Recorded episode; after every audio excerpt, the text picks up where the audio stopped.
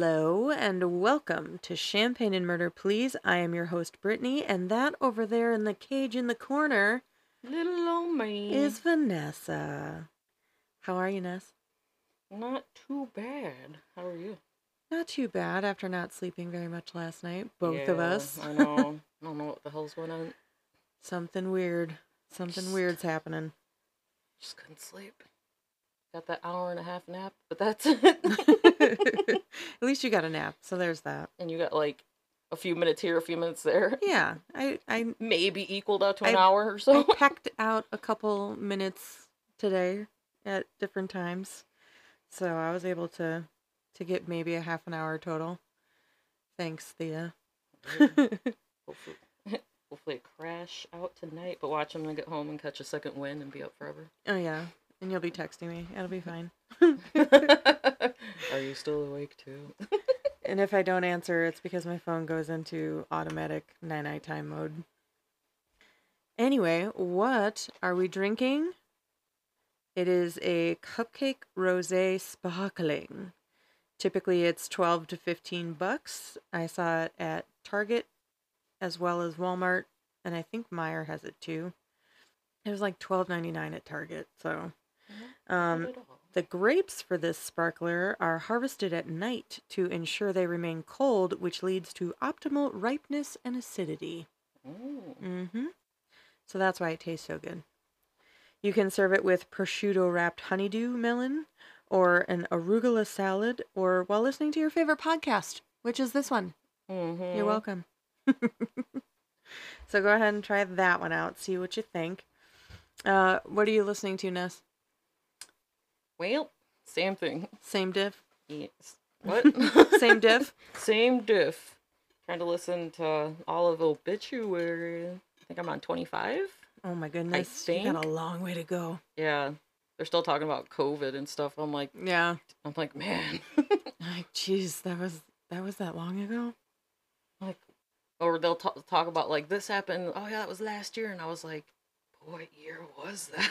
But what year are you when this- in? This, episode was recorded. Like whatever. I don't know. What else have you been up to uh, we besides trying to escape the cage? finally started working on some pieces for the art show. That's next weekend. I didn't submit anything this time, I didn't even get you a skate deck. that's okay. all the crap going on. There's always next year. Isn't that what we said last year? Yeah, the year that is before? exactly what we said last year Yeah. and the year before. Like, damn it. But that's okay. I don't, I don't even know if I'm gonna finish anything in time, but I'm gonna try. I've already, I've got two cuts already on my left hand from like trying to like carve out little pieces here and there that, that I can't get with The Dremel or something. Yeah. And when I went after I got out of the shower, I went to put my toner on my face. Mm-hmm. Completely forgot about this one. So I'm like, and I it was like Home Alone. I'm like, "Ah!"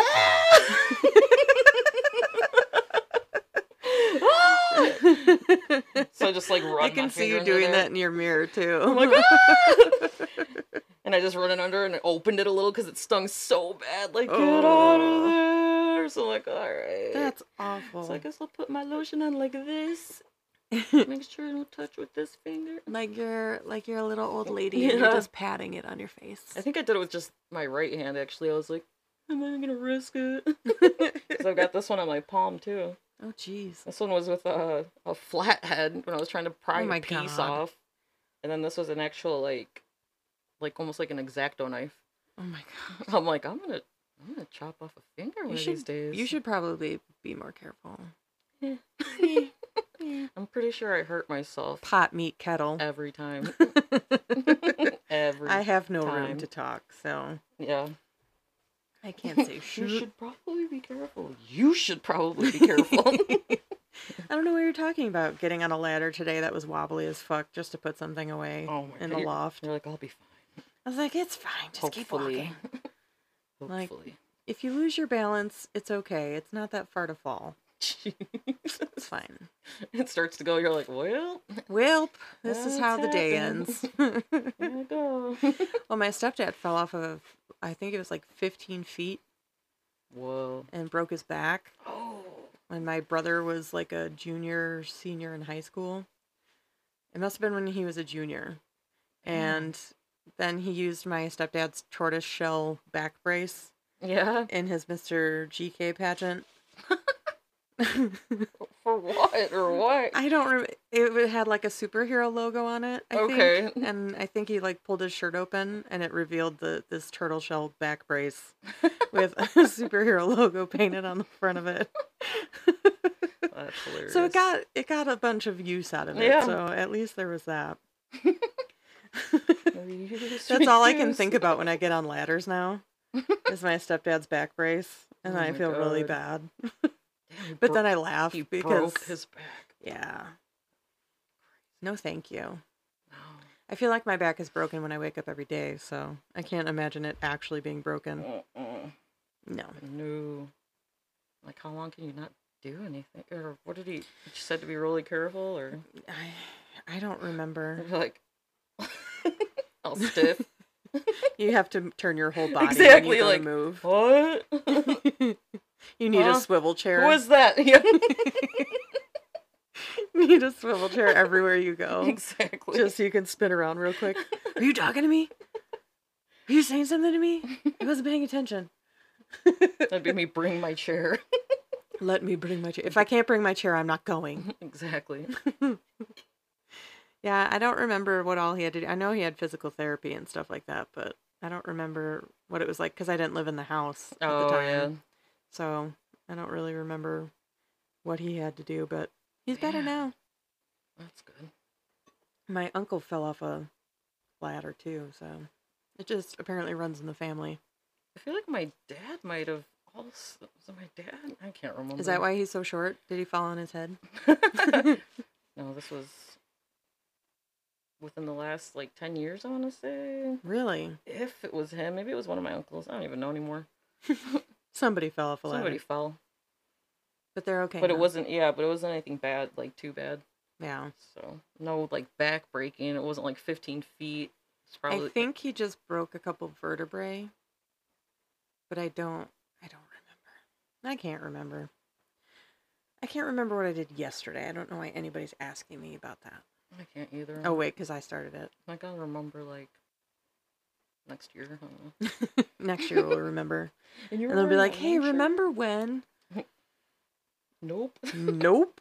No idea what you're talking about. Well, we have um, some pretty awful stories today, Yeah. Pretty bad. and I apologize in advance, especially to Nessa, who has to actually participate. But what do you say? How about we crack into it? I mean, do I have a choice? Nope. You're stuck in my basement. Ah. You gotta do what I say. All right. If you want yard time the- time Can we at least open the cage door? maybe All right. if you're good. Okay, I'll be good.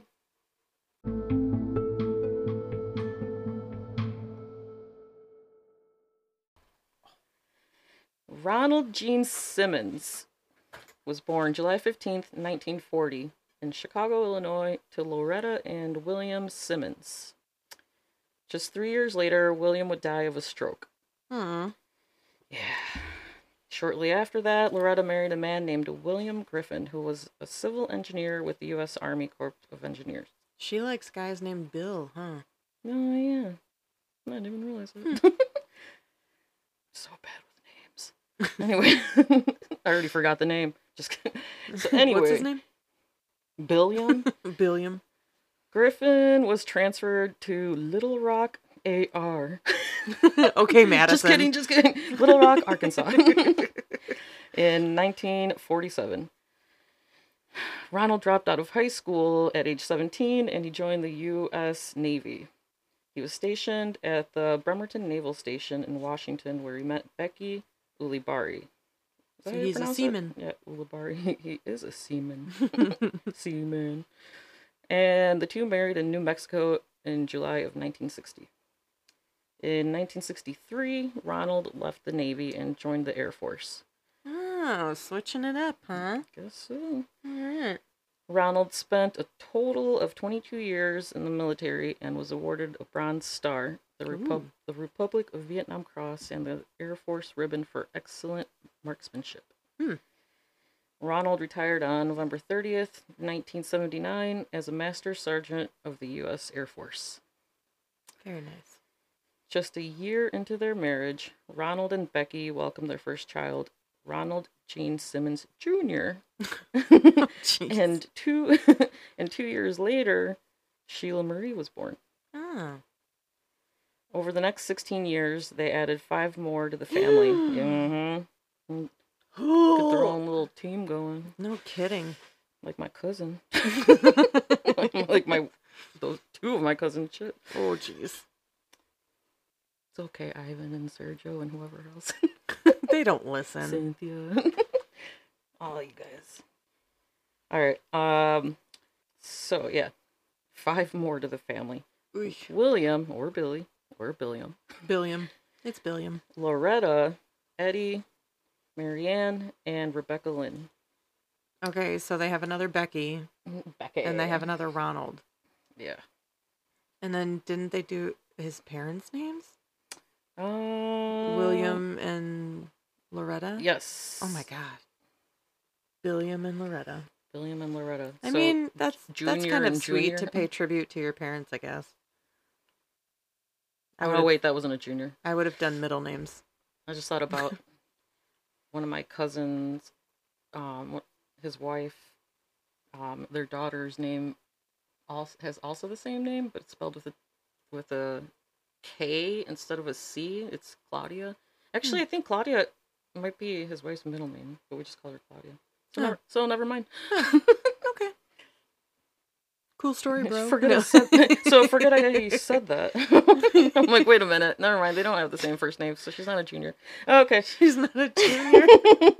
she's not a Claudia Junior. She's not Claudia Junior. It's okay. I wanted to start calling her Junior too. I'm like, wait, shit, never mind. Can't do that. I'm just gonna do it anyway. You should. so, where was I? There I go, losing my place again. Um, the children's names. As per usual. Okay. So Ronald was a, was a private but controlling man. He would order the children around with many chores like building a fortress wall out of their out of cinder blocks. So they could keep out unwanted guests. Oh. Yeah. Okay. Can you imagine that? In your yard? Are there dragons coming? yes. Even the smallest children had to help. Aw, I just like like how old? that it was a fortress. and the the the Simmons house was never without something needing to be done. I Sounds that like familiar. almost all houses, or is it just ours? And his? Just know. ours, apparently. By the time Sheila was thirteen, she was all Ronald Senior could think about. Ooh. it's fucked up. All right, I apologize, but yeah, now we get into it. I apologize to you. And at age 17, he began to molest her. And not ah. even a year later, Sheila was pregnant by her father, Gross. right? That's not how So this game works, like, guys. Why? How? Ugh. Ugh. I don't understand. Ronald confessed um, his relationship to his family and demanded they keep the baby and raise it as part of the family. Oh. Okay then. Becky was humiliated, but she chose to stay with her husband, Probably because she's terrified of him. right? The Department of Human Services in Cloudcroft, NM, And um. All right, Madison. started an investigation into the allegations of incest in April 1981. In order to avoid being arrested, Ronald fled to Ward, Arkansas in late 1981 and then into Dover, Arkansas in 1983.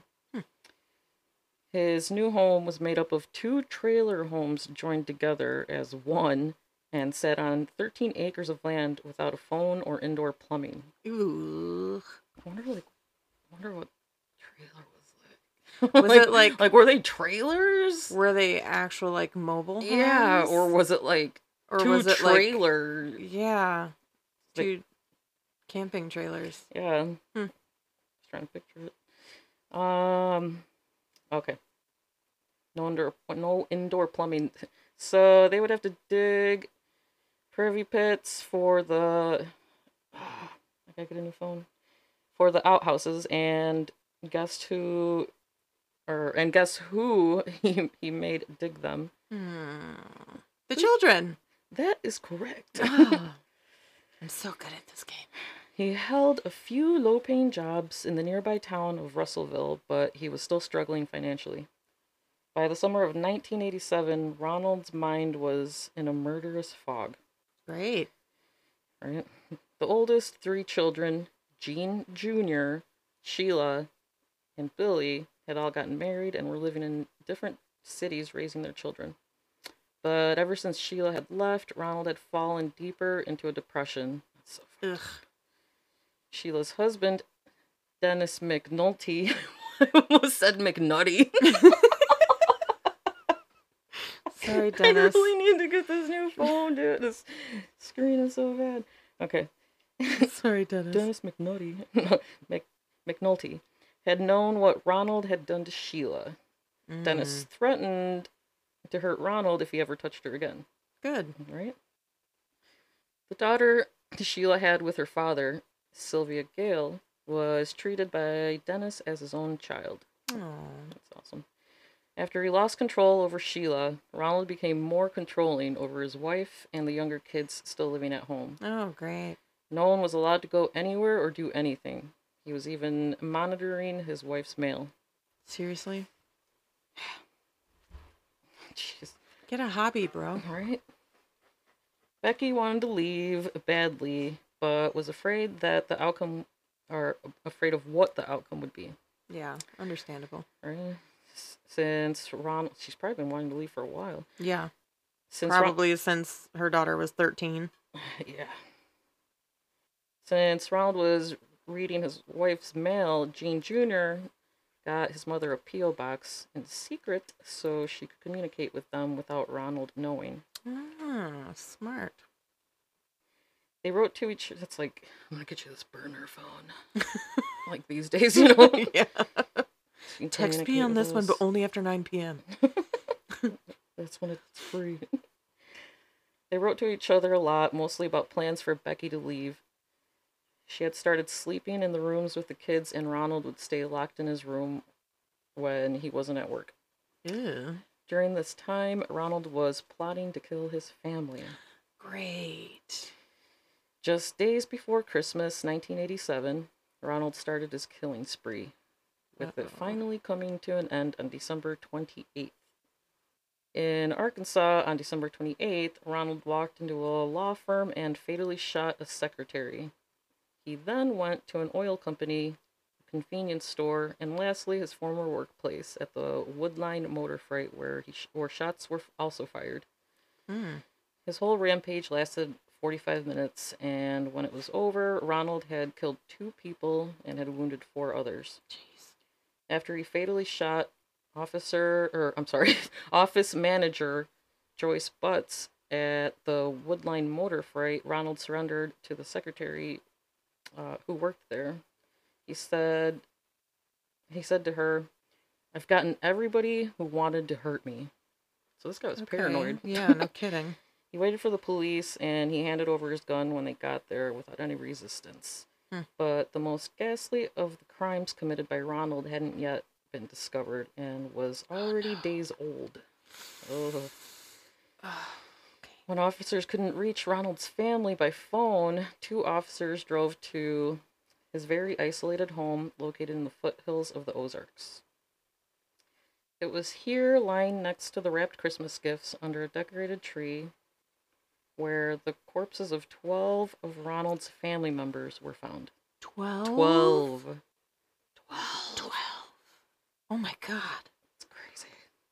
So, 12 family members.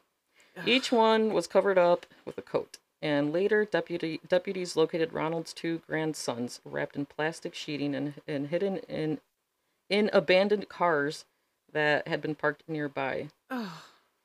It was then that investigators realized that Ronald had begun his killing spree a week before with his own family. Mm. Goosebumps. On the morning of December 22nd, Ronald shot his wife and his oldest son using a 22 caliber pistol. Next, he strangled his 3-year-old granddaughter. This guy had some issues. Issues. Because holy shit. I mean, we're not done yet. He then waited for the other four kids who had been living in the home at the time to return. When the kids arrived, Ronald told them he had presents for them. Oh God. He killed them all in the same way, one at a time, by strangulation and holding them underwater in a rain barrel. What the fuck? This guy is. Ugh. On December 26th, the remaining family members sh- showed up for the annual Christmas visit. When Ronald's son Billy and wife Renata got there, he shot them both before strangling their 20 month old son. Oh gosh. How? I don't know how you could do that. He did the same thing with his eldest daughter Sheila, her husband, and child. Mm. The last victim was Ronald's 21 month old grandson Michael.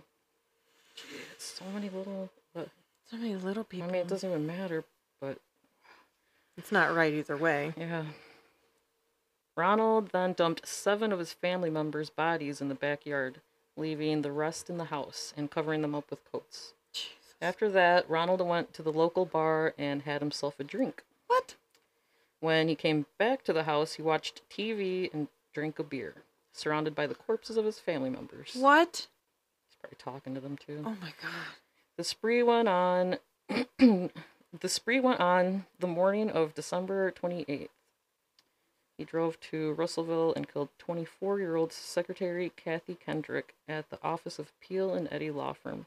He shot her four times in the head. Jesus. Not just once, four times. That's personal. That's excessive. That's personal. Um, next was the Taylor Oil Company. He shot the owner, Rusty Taylor, who survived, and an employee named Jim. How do we say that? Jim Ch- Jim Chafin? Chaffin Chaff Chaffin? Chaffin. Sorry, Jim. Sorry, Jim. We tried. Um, and Jim did not survive. No. On his way to the third destination, uh, frightened workers from the oil company had called the police. At the Sinclair Mini Mart, he shot two employees, both of whom survived. Oh, good. And his last stop was Woodline Motor Freight, where he shot Bryce or Joyce Butts. I think I was gonna say Bryce Joyce. I don't know. Bryce Joyce. Joyce Butts. He said to the secretary, "I just wanted to kill Joyce, just Joyce." What? Okay. Ronald Gene Simmons was already in a cell in a cell at a location, or I'm sorry, at a local de- de- at a local detention center. I cannot. Read okay. today. When police showed up at his Dover home to find the bodies of his family, Ronald went to the Arkansas State Hospital in Little Rock for for a competency evaluation, where he was found sane and capable to stand trial. How? Right? That's my only question. How? I don't know, 'cause it doesn't Any seem like person was who really- did that is yeah. not sane. like how not sane. Ronald had two trials. After his first one, he was convicted on May 12, 1988, for the deaths of Kendrick and, and Chaffin. Two days after that, he was sentenced to death by lethal injection plus 147 years. Good. He didn't even try to appeal. Then, then Governor Bill Clinton signed Ronald's execution warrant. The second trial concluded on February 10th, 1989. Ronald was also found guilty of 14 counts of capital murder for the deaths of his family members. Jeez. Ronald was to be put to death on March 8 or March 16th, 1989, and in his final trial hearing he said, "In my particular case, anything short of death would be cruel and unusual punishment." What?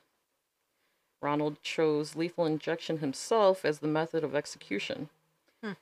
John Harris, one of the defense attorneys, said he was ready to die.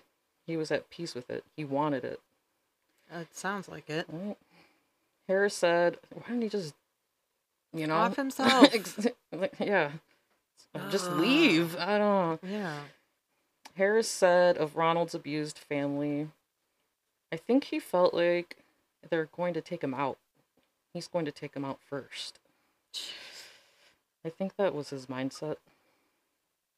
Like nobody knows what to I- think, you know. No. like um, It doesn't make any sense. like that's what I thought was like. So this guy's just being paranoid. Yeah. something, but apparently he was right in the head.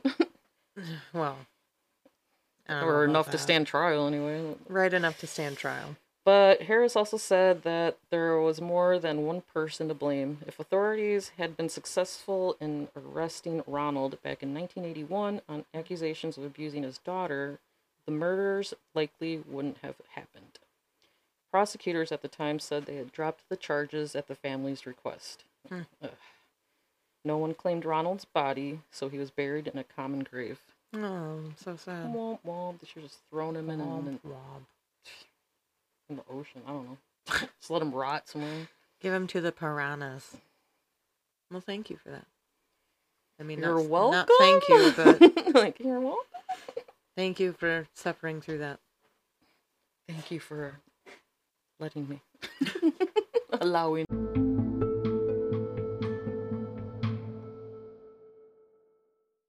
All right, so my story starts with author Jon Ronson writing, quote, Maesbrook, Shrap, I'm going to say this wrong, Shropshire is a beautiful, well-to-do village on the Welsh borders. The houses are vine-covered Georgian mansions. Georgian? Georgian? I don't know if I've ever heard that. Yeah. The cars parked in the driveways are Range Rovers and Porsches. The people of Maesbrook are, by and large, self made millionaires from Birmingham and Wolverhampton, entrepreneurs who've made it big. The Foster family lived in a three story mansion that sat on 16 acres of land and included a barn, a horse riding paddock, and a lake in Maesbrook. The family hadn't always been well off, and they didn't come into their fortune until 1988 when Christopher Foster invented and patented a new chemical formula for oil rig insulation. The invention was much needed after the Piper Alpha oil platform exploded in 1987 and killed 167 people. Some of the articles I read said um, 1988, Hmm. not 1987, but Around then. yeah, around that time.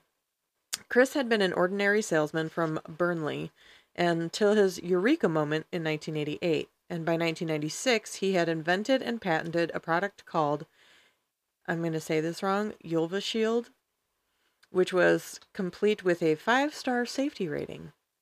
That's when orders began pouring in and the company's fortunes skyrocketed. Flush with success, it wasn't long before Chris started living and dressing like the millionaire he had become. Mm. Chris Foster presented the image of a loving husband and devoted father. The neighbors remember him always laughing and cuddling with his bubbly 49 year old wife, Jill, and how he doted on his 15 year old horse mad daughter, Christy. It was reported that by 2008, Jill Foster's dream house was filled with 200,000 pounds worth of antiques. Pounds as in money, sorry. We we are over the I mean, Across either, the pond. Like either way. Either way, it's heavy. And Chris had begun collecting classic cars. This collection included two his and hers Porsches, an Aston Martin, and Jill's 4x4 with her personalized license plate, along with a tractor. Tractor. Yeah. And also with his car collection, the family also owned three horses, four dogs, and an unknown number of doves. Oh, He spent hundreds of thousands of dollars, well, pounds, on a gun collection as well. Although the man was smart, hence his invention, he was not a great businessman. A judge later described Chris as, quote, bereft of the basic instincts of commercial morality and not to be trusted, end quote. So that's pretty damning. yeah. In 1993, the couple had a daughter they named Christy Louise. She grew up with a deep love for horses, so the family had three of them by the time Christy was 15. What seemed to be the picture perfect couple was just a lie. Some said that Chris had as many as eight mistresses at one time. Wow. Who has the energy? How do you remember everything? like Who has the energy? calling like the wrong name. At the end of the day, I'm so tired. I'm done. right? Like, there's no way. Not that I would do it anyway, but seriously. I have energy for one person right now. Right? like, shit. It has also been reported that both Jill and Chris were having extramarital affairs, And Chris's personal assistant, though, claimed the couple had an open marriage, but since neither of them is alive to say whether or not that's true, it Mhm. remains firmly in the realm of speculation. Despite Chris's award winning invention raking in the money, the family's lavish lifestyle cost more than the invention could earn, and the family was living primarily off their credit cards. Dang. In an attempt to shore up his bank account, Chris was happy to cut corners and he entered into a contract with a company named DRC. The agreement they had gave DRC the exclusive right to manufacture his invention. And in 2004, Chris was worth 10 million pounds, which today would be 16,872,215 pounds. Damn. Yeah. That's that's a lot. Mm, God. I was going to convert it to dollars and then I forgot. So sorry. Math geniuses, you go for it. Unfortunately, this wouldn't last, as not even a full year later, the family's spending once again surpassed their income. Oh Right? What are they getting? I don't know. Just a bunch of crap they don't need. Which left Chris to scramble to earn more. So he decided to try and break ties with DRC, but they took legal action against him and they took over his patent and they made it a global success without him. And thus the wheels of his downfall were set into motion. Dun, dun, dun. In September 2007, Chris's company went into compulsory liquidation and he lost his salary completely. And a 3 million pound freeze was placed on his assets and to top it all off, Chris also owed inland revenue nearly 1 million pounds. Wow. Throughout this rapid decline of his money, Chris maintained one of his hobbies, clay pigeon shooting. It was this hobby that permitted him to own guns in the UK, and it nurtured his need to be the best, to beat the competition. It is unclear how much his family actually knew about their circumstances now that Chris had no income, but his friends remained in the dark while Chris kept up his facade. He would be seen at social gatherings bragging to friends that he had a multi million pound business deal in the works. Of course. Liar, liar. Pants, Pants on, on fire. Andrew, Chris's brother, later revealed, quote, Jill used to say he was a control freak. He had to be in control of things totally, end quote. He also claimed that Chris would sexually abuse him when they were younger. Don't know why they thought to throw that in, but Hmm. sure, why not? Behind Chris's big smile and warm handshake, his mind was in a very dark place. Now, he had no business to look after, and his 15, 16 acre property was the only thing left to occupy his time. So he kept the grounds immaculate and moved his tractor from one spot to another. Okay. I mean, if you got nothing else to do, Just move it over here. come to my house. I got plenty of shit for you to do. Can't moving the tractor. Yeah. oh, sorry, I can't do it today. I'm moving the tractor. As he wandered around his property, his thoughts dwelled on his predicament and his fears of the unbearable shame that would come when the truth was finally exposed. A friend of Chris, Chris's, texted him asking if he was okay, to which Chris replied, quote, "Not really. I think everything's coming to a head for me." End quote. Chris would also say to friends that they should look after Jill and Christy if he quote unquote topped himself Oh god. but they all thought that he was joking. How many times do we have to say Right? it doesn't matter if it's a joke or not? It's not funny. Mm-hmm. By 2008, Chris had remortgaged his mansion three times and had 20 different bank accounts, Wow. one of which had been overdrawn by 330,000 pounds. Chris was staring down personal bankruptcy. At the beginning of the year, Chris had told his general practitioner that he was feeling suicidal and was given antidepressants. Chris told a business associate, quote, They're not having my stuff. I will top myself. They will carry me out of the house in a box, end quote, which was the first hint of what was to come. Besides telling his practitioner he was feeling suicidal, but, you know, it's okay. yeah. In July of 2008, Chris narrowly escaped death. He was out on his tractor when all of a sudden he decided to reverse for no reason. A massive branch as big as a tree broke off the willow tree and crashed down in the exact spot where Chris had just been parked. I feel like he should have been parked in that spot yeah. so this could all be avoided. But that's just me. In August, the housekeeper found that bailiffs had pinned a letter to the house gates warning that they would be there on September 2nd to repossess all of his possessions. And The week before August 25th, Chris was looking at websites dealing with suicide and had been looking at family photo albums. Excuse me. It is unclear, however, if the events that happened on the 26th had been planned at this point. At around 11:30 p.m., Chris told Christy to go to bed. And at, at around 3 a.m., Chris attached a silencer to a 22 caliber rifle after his wife and daughter went to bed. The exact timeline is not clear, but it's believed that Chris shot Jill in the back of her head while she had been sleeping, before he went across the hall and shot Christy in the same manner. He then poured an estimated 200 gallons of heating oil around the mansion, spreading it with soaked rags to make sure that the fire took hold. It was 3:09 when he set the fire to the house. He then went on to kill all the family animals. What? I know this is the part that I should have warned you about. Sorry. He shot the horses and dogs in the heads, and he even killed the ducks and chickens. He jammed Why? the horse box, which is it's like an RV, um, but it's to haul horses. Mhm. So it's not just a horse trailer; it has the actual like vehicle attached to it. Oh, okay. So he jammed that against the front gate and shot out the tires. He also removed the keys. He did both in hopes of stopping anyone from intervening. So then he returned to the house, which was now engulfed in flames, and laid next to Jill's body. He held the loaded gun, but he didn't shoot himself. The smoke inhalation killed him before he could do it and before the flames could reach him. Oh. The neighbors called 999. The first of 12 fire crews to arrive got there at 4:29 a.m., but after moving the horse box to gain access to the home, they weren't able to stop the flames from spreading. It took 3 days for the firefighters to extinguish the fire, and the heat coming from the house was so intense that the first responders could not even attempt to enter the home. All of the evidence had been turned to ashes. And even 4 days later, the remains of the mansion were still smoldering. By five days after the murders, investigators were finally able to enter the home despite the risk of falling debris.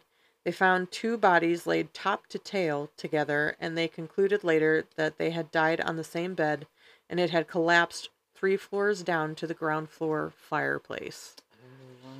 Yeah.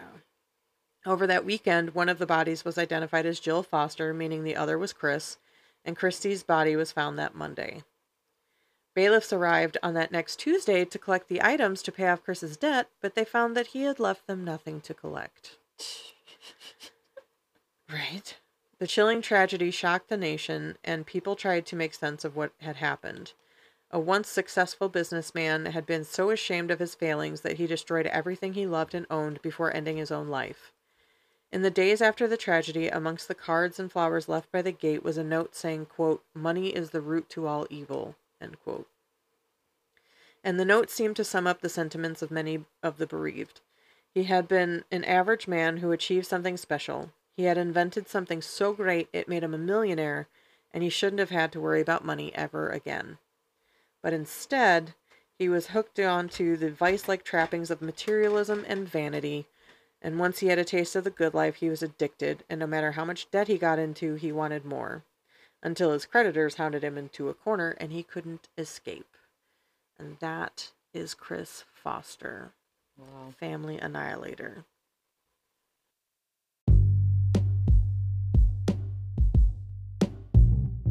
Thank you so much for taking the time to listen to Champagne and Murder Please. We really do appreciate you guys and we love doing this for you. Yes, we do. Vanessa especially, because she gets to get out of her cage. I have no, no, yeah, I don't really have a choice, but I like it. no choice, but she loves it. yeah.